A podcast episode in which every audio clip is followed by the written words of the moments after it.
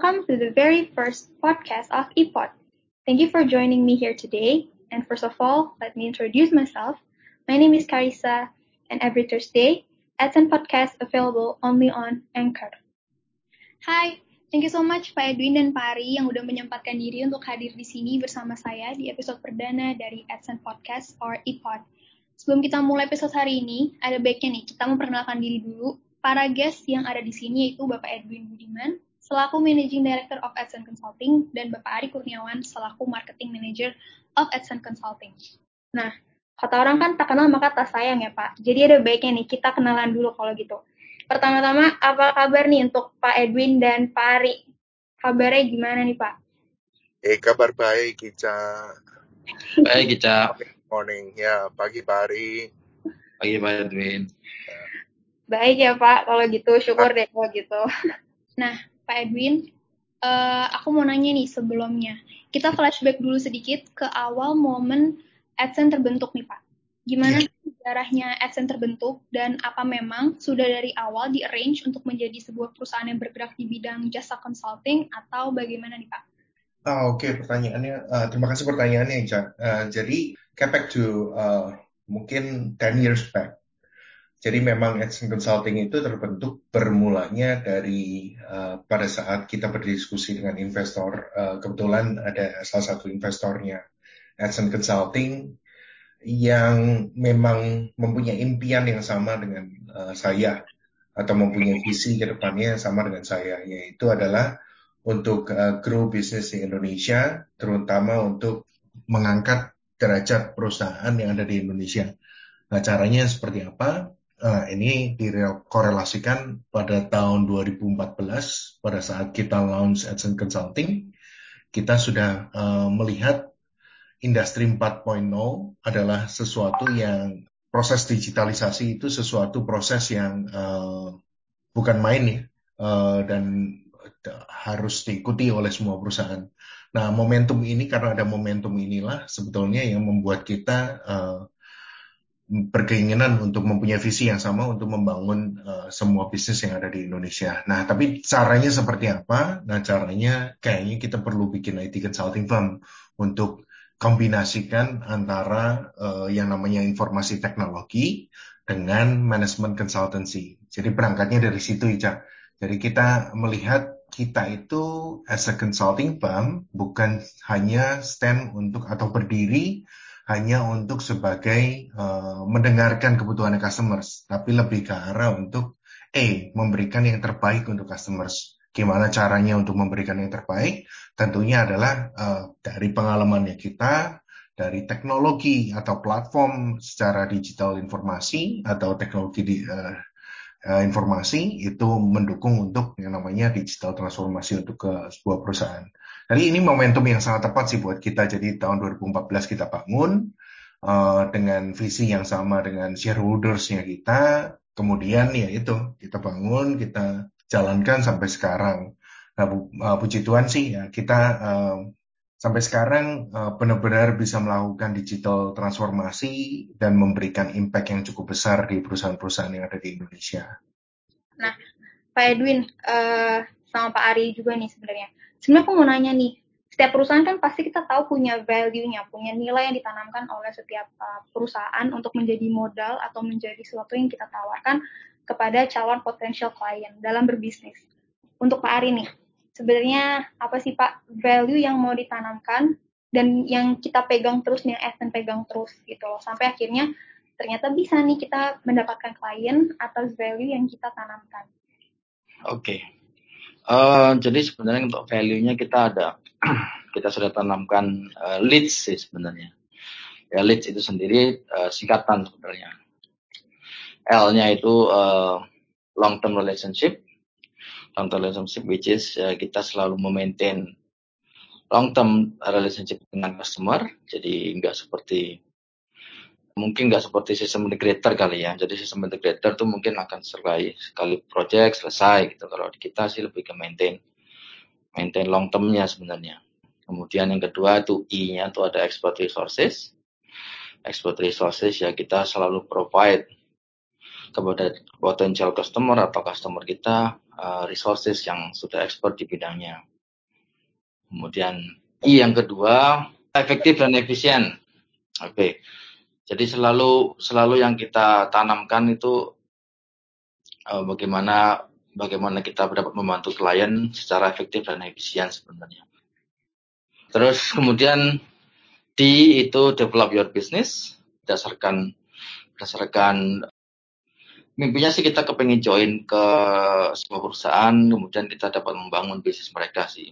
Yang dari kemungkinan kalau bisa dari yang small mungkin akan menjadi middle middle kemudian akan menjadi enterprises. Kemudian S itu solution oriented solution oriented itu ya kita selalu berpikir solusinya sebenarnya. Jadi kita mencoba memindsetkan kita sebagai uh, customernya juga menempatkan kali ya lebih tepatnya sebagai customernya gimana kita selalu memberi solusi uh, terhadap segala isu yang ada sebenarnya. Oke Pak. Nah seru banget sih Pak karena aku suka banget sama visi dan misinya dari Essen itu sendiri yang mengutamakan uh, efisiensi dan productivity karena artinya uh, time is money juga ya Pak karena kita juga harus mengalokasikan waktu kita untuk kita mengerjakan project bersama dengan klien juga agar bisa berjalan run through-nya juga baik, segala macam output-nya juga oke. Okay. Jadi bisa dibilang bahwa time management is something that really important to Accent itself gitu loh. Kalau yeah. uh, waktu itu berharga banget gitu. Nah, aku mau tanya nih buat uh, Pak Edwin karena tadi sempat disinggung mengenai jasa apa yang kita tawarkan, apa yang kita berikan kepada calon potential klien. Tadi sempat disinggung empat hal yang jasa yang kita lakukan untuk klien itu sendiri. Nah, sekarang boleh nggak nih Pak dijelaskan, dielaborate sebenarnya apa sih jasa apa yang kita tawarkan dari si empat itu gitu Pak? Saya coba jelaskan satu-satu kali. Uh, ya. uh, kira apa eh, konsultasi yang bisa kita tawarkan ke customersnya kita.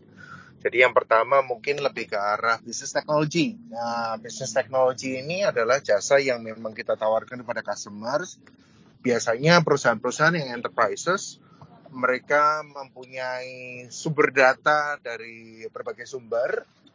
Nah, dari berbagai sumber itu eh, kadang-kadang mereka nggak bisa melihat secara atau melakukan analisa secara menyeluruh karena datanya tersebar di berbagai tempat. Contoh adalah uh, kita punya ERP system untuk sistem transaksi untuk uh, finance, accounting, dan lainnya. Saya punya juga untuk sales. Kadang-kadang kalau perusahaan yang memiliki uh, sales counter, mereka butuh POS juga. Jadi sumber datanya terpisah-pisah. Nah, jasa yang kita tawarkan adalah bisnis teknologi untuk melakukan integrasi dari sumber berbagai sumber sehingga menjadi uh, sesuatu yang lebih kolaboratif dan bisa diintegrasikan antara satu sumber data dengan sumber data yang lain. Sehingga ini akan sangat membantu perusahaan untuk melakukan uh, analisa dan lebih jauhnya akan melakukan uh, efisiensi dan produktivitas secara masing-masing uh, organisasi, the entire organizations gitu. Yang kedua mungkin lebih ke arah untuk business applications jadi dari AdSense sendiri kita bisa menawarkan uh, eh, ERP solutions atau uh, application solution yang bisa kita berikan ke customers uh, jasanya kami untuk melakukan implementasi dengan uh, efektif dan baik. Jadi kita memang di sisi business applications ada beberapa solusi. Jadi ada uh, CRM solutions, uh, ERP solutions, kemudian sampai dengan business spend management jadi bagaimana organisasi untuk uh, melakukan efektivitas secara spendingnya mereka. Nah kemudian kita juga ada business analytics di mana uh, memang focusing di kalau lagi trending itu namanya big data atau machine learning atau artificial intelligence. Nah itu kita bisa uh, membantu perusahaan untuk enable uh, teknologi tersebut. Sehingga uh, dari data source mereka mereka juga mempunyai insight yang lebih atau analisa yang lebih terhadap datanya mereka sehingga untuk melakukan perkembangan bisnis akan jauh lebih mudah. Dan terakhir kita memang ada uh, business performance itu lebih ke arah management tools untuk membantu perusahaan untuk meningkatkan produktivitas dan efisiensi uh, secara kesesuaian antara operations dengan manajemen.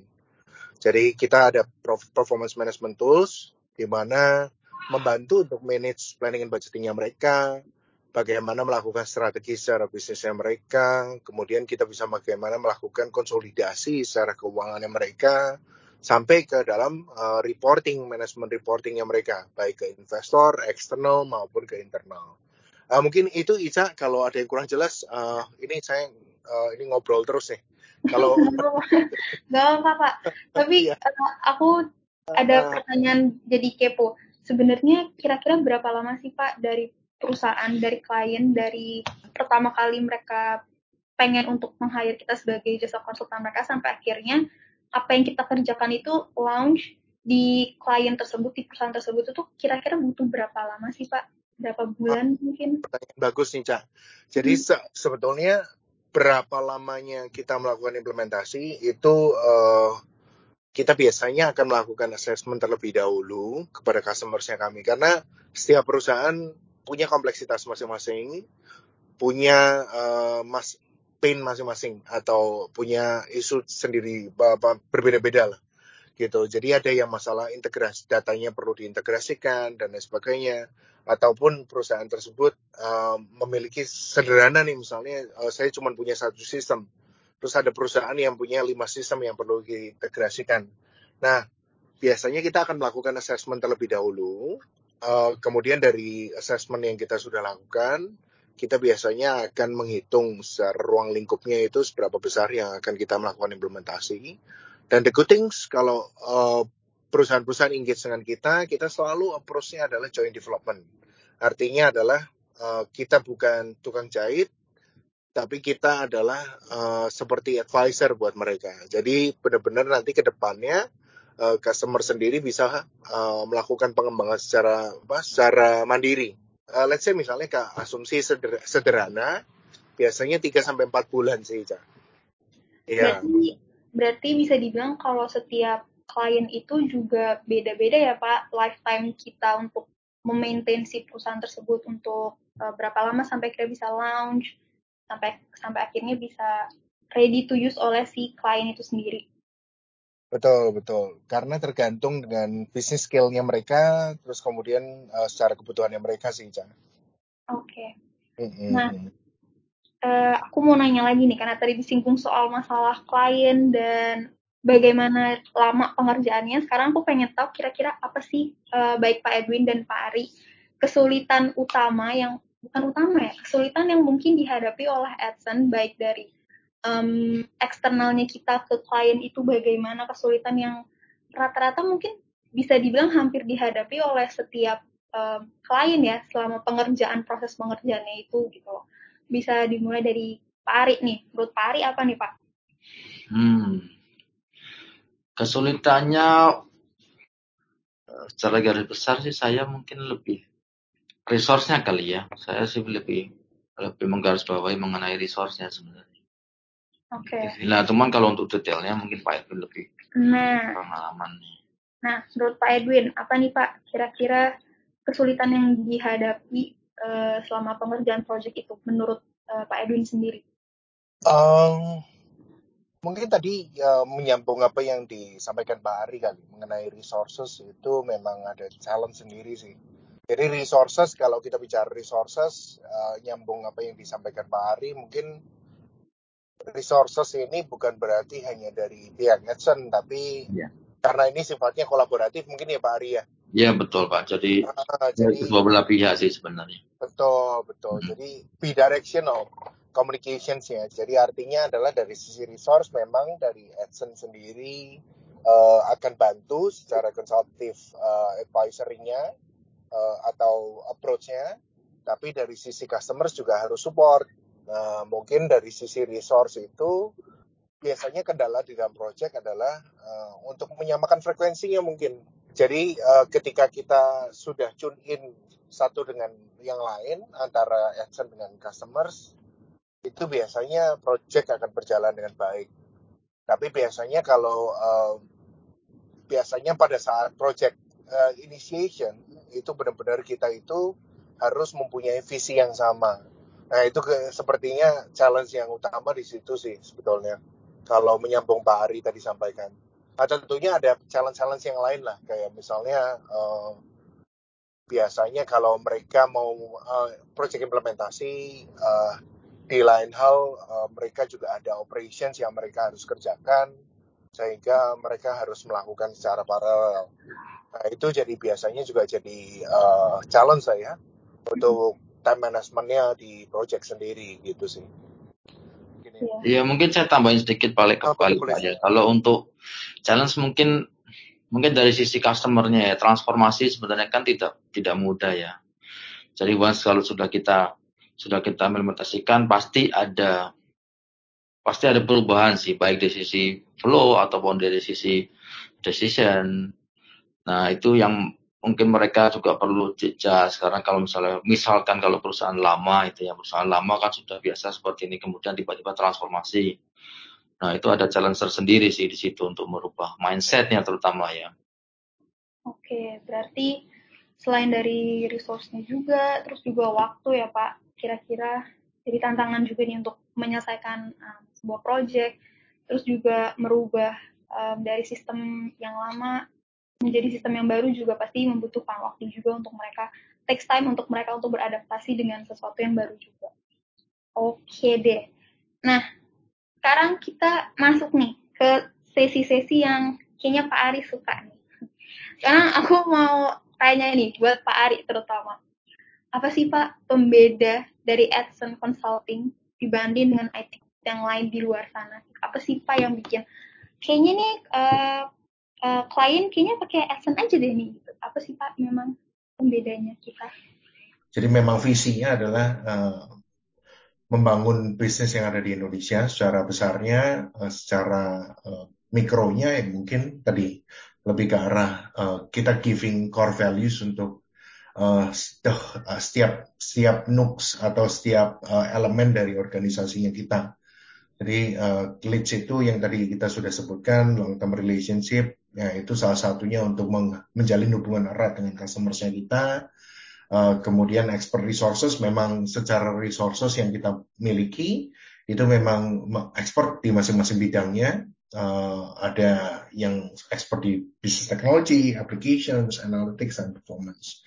Dan juga uh, efisiensi dan productivity itu sebetulnya untuk mengangkat perusahaan. Ketika perusahaan itu bekerja lebih efisien atau lebih produktif, itu otomatis uh, kita membandingkannya adalah dari dengan negara maju mungkin. Jadi kalau saya mengutip sedikit kata kata-kata dari Bu Sri Mulyani ini, ya. Jadi uh, kalau negara maju itu aset yang bekerja untuk kita, tapi kalau di negara berkembang rata-rata adalah kita bekerja untuk aset. Gitu. Jadi itu yang membedakan sebetulnya. Nah, makanya uh, dari situ kita sebetulnya melihat adalah produktivitas dan efisiensi itu uh, menjadi hal yang utama kalau kita mau bangun uh, bisnis yang ada di Indonesia.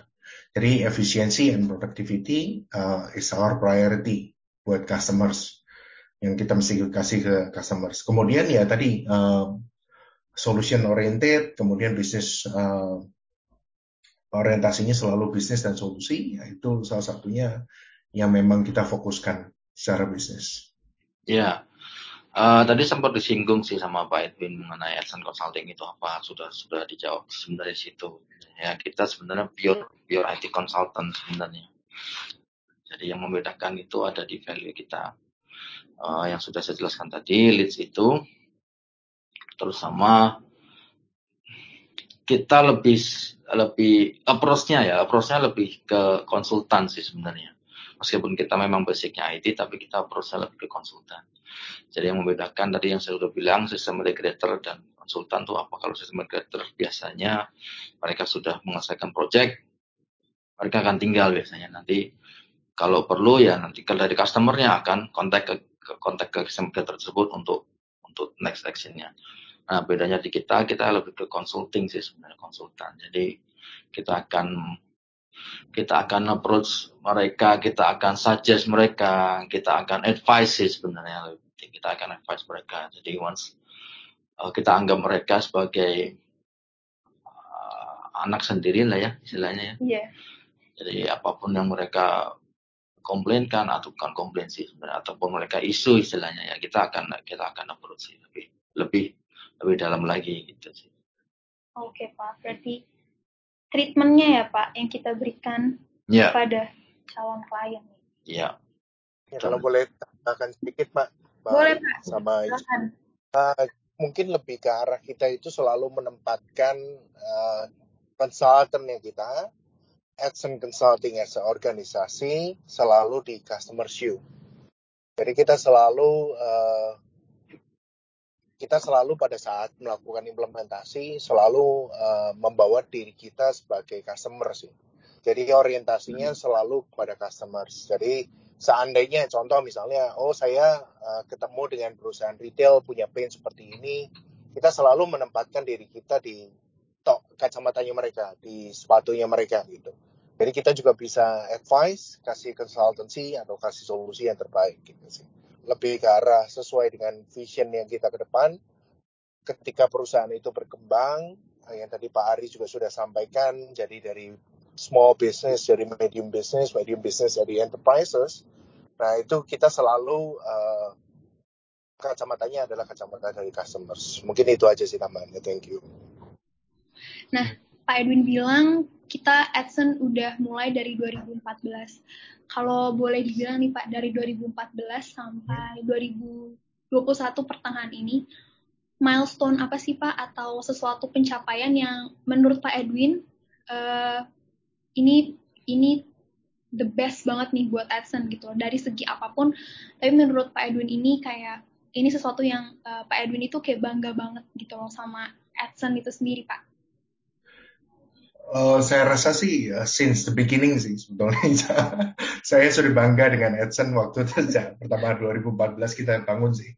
Jadi uh, memang uh, orangnya belum banyak pada tahun 2014, tapi kita punya belief yang sama. Itu itu yang sangat membanggakan buat saya sih uh, bahwa ada optimisme, uh, ada visi yang sama dari sebuah organisasi untuk mencapai uh, sesuatu yang uh, lebih baik lah gitu. Jadi saya rasa sih uh, untuk momentum yang paling besar buat saya ketika saya memutuskan untuk membuat bersama-sama dengan uh, semua seluruh organisasi untuk maju bersama sih untuk kita uh, memberikan yang terbaik untuk uh, Edson juga sih. Jadi uh, saya rasa sih momentum yang nggak bisa uh, saya pungkiri itu momentum yang paling luar biasa buat saya sih. Jadi ketika uh, merasakan memang susahnya pertama kali untuk edukasi pasar, kemudian untuk mengerti kebutuhannya customers di kacamata customers, terakhir mungkin untuk uh, membangun organisasi untuk mengarahkan ke supaya mempunyai satu visi yang sama itu itu saya rasa sih momentum yang uh, paling paling berharga buat saya sih.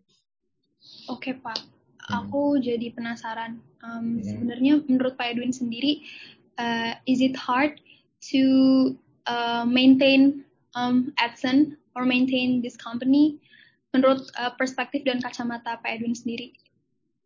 Oh, it's a, it's a it's a great question actually. Uh, is it hard to maintain this company until uh, today? Uh, I think uh, mungkin saya boleh menjawabnya adalah uh, setiap usaha itu pasti ada effort yang dikeluarkan sih. Ada waktu yang harus kita sacrifice untuk memang uh, kita bangun usaha ini bersama-sama. Jadi uh, is is it hard? Uh, absolutely, it's hard. to convince uh, organisasi, uh, saya percaya semua seluruh uh, perusahaan atau usaha yang ada di Indonesia juga uh, they are doing the same thing. But dari kacamata saya uh, bukan melihat secara hardnya, tapi lebih ke arah mungkin seberapa besar effort yang dikeluarkan sebetulnya. Jadi uh, ya balik lagi sih sebetulnya kalau misalnya apa yang kita keluarkan, tentunya usaha yang kita keluarkan, tentunya uh, return yang kita dapat secara back to society itu harusnya lebih besar juga. Jadi saya percaya adalah mungkin saya garis bawahi ya Ica ya, mungkin bertumbuhnya Edson itu bertumbuh sesuai dengan society. Jadi kalau uh, Edson yang bertumbuh, back to society, society-nya ikut bertumbuh. Nah, society yang saya maksud ini adalah uh, lebih ke arah stakeholders-nya Edson. Jadi uh, dari sisi shareholders, dari sisi employee, dari sisi organisasi itu ikut bertumbuh. It's not that hard, but uh, it's a process, it's a journey, I think. Yeah. Karena 2014 bukan waktu yang sebentar juga ya Pak, sampai bisa di 2021 ini dan tetap yeah. bisa maintain ini semua dengan baik. Nah, yeah. uh, aku mau tanya mungkin um, secara garis besar nih Pak, menurut Bapak kira-kira what is the biggest responsibility um, atau tanggung jawab menjadi seorang IT consultant menurut Pak Edwin? Menurut saya sih responsibility yang terbesar buat kita adalah uh, make sure the customer success is there. Customer success itu artinya dari sisi uh, pertumbuhannya customers, adoption terhadap teknologinya customers, dan juga yang terakhir adalah mungkin lebih ke arah how to manage the expectation from the customers. Saya rasa sih customer success itu poin utama uh, kalau bicara mengenai apa yang kita sebut sebagai tadi ya uh, gimana menjadi IT consultant yang uh, baik dan uh, bisa impacted lah gitu atau memberikan impact. Saya saya rasa sih uh, itu sih jadi uh, kita selalu uh, balik lagi back to the customer expectations Uh, jadi value itu yang tadi saya bilang adalah customer success, gimana uh, customers itu bisa make sure dengan engage dengan kita, mereka ikut sukses gitu sih. Jadi bisa dibilang their happiness, their client happiness is also our happiness as well as um, company because we can make them grow. Is that correct? Yes, that's that's definitely right. Aku setuju sih Pak karena ya apa yang kita berikan kan adalah solusi. Jadi is it really uh, makes us happy kalau misalnya bisa melihat uh, mereka juga happy dengan apa yang kita lakukan atas kinerja kita juga gitu. Nah, ini pertanyaan terakhir. Tapi uh, aku yakin kayaknya ini agak monoton tapi pasti selalu ada di mana-mana pertanyaan ini. Aku pengen tahu kira-kira uh, rencana Edson ke depannya apa sih Pak? Mungkin uh, dalam waktu 5, 10 atau mungkin di masa yang akan datang kira-kira pengennya Edson itu akan menjadi perusahaan yang seperti apa sih? Bisa dari Pak Edwin? Silakan Pak. Nah, dalam uh, strategi plan dari Edson sendiri memang lima tahun ke depan kita memang uh, tentunya akan bertumbuh ya, Ica. Jadi bertumbuhnya adalah dari sisi organisasi bertumbuh, juga dari sisi uh, financial structure juga bertumbuh. Nah, jadi yang mungkin yang lima tahun ke depan mungkin kita akan fokus terhadap financial structure dulu sih. Uh, itu dari sisi uh, pandangannya kita kita secara organisasi. Nah, mungkin 10 tahun ke depan kita memang planning untuk kita bisa public listed sih. Oke, Pak Ari, mau ada tambahan? Ya tadi sudah dimention ke Pak Edwin sih sebenarnya. Jadi memang kita untuk jangka panjangnya uh, memang mau IPO sih sebenarnya, jadi public listed lah istilahnya. Terus kalau mungkin jangka pendeknya ya kita akan selalu adjust sih sebenarnya untuk di internalnya ya lebih, lebih tepatnya di internal sih kita akan selalu adjust dan selalu beradaptasi aja sih sebenarnya. Oke pak. Itu aja sih. Iya. Hmm. Thank you Pak Edwin dan Pak Ari. Nah itu dia nih episode perdana kita di iPod bersama dengan Pak Edwin dan Pak Ari yang ngomongin soal gimana SN terbentuk, goals-nya apa aja, challenge yang dihadapi selama berkarir, dan juga hal yang lain-lain. Terima kasih juga untuk Pak Edwin dan Pak Ari atas waktunya. Semoga podcast perdana ini bisa memberikan ide yang menarik untuk mendengar dan juga semakin mengenalkan SN Consulting ke orang banyak. Sampai bertemu di podcast selanjutnya ya. See you on ePod, podcastnya AdSense.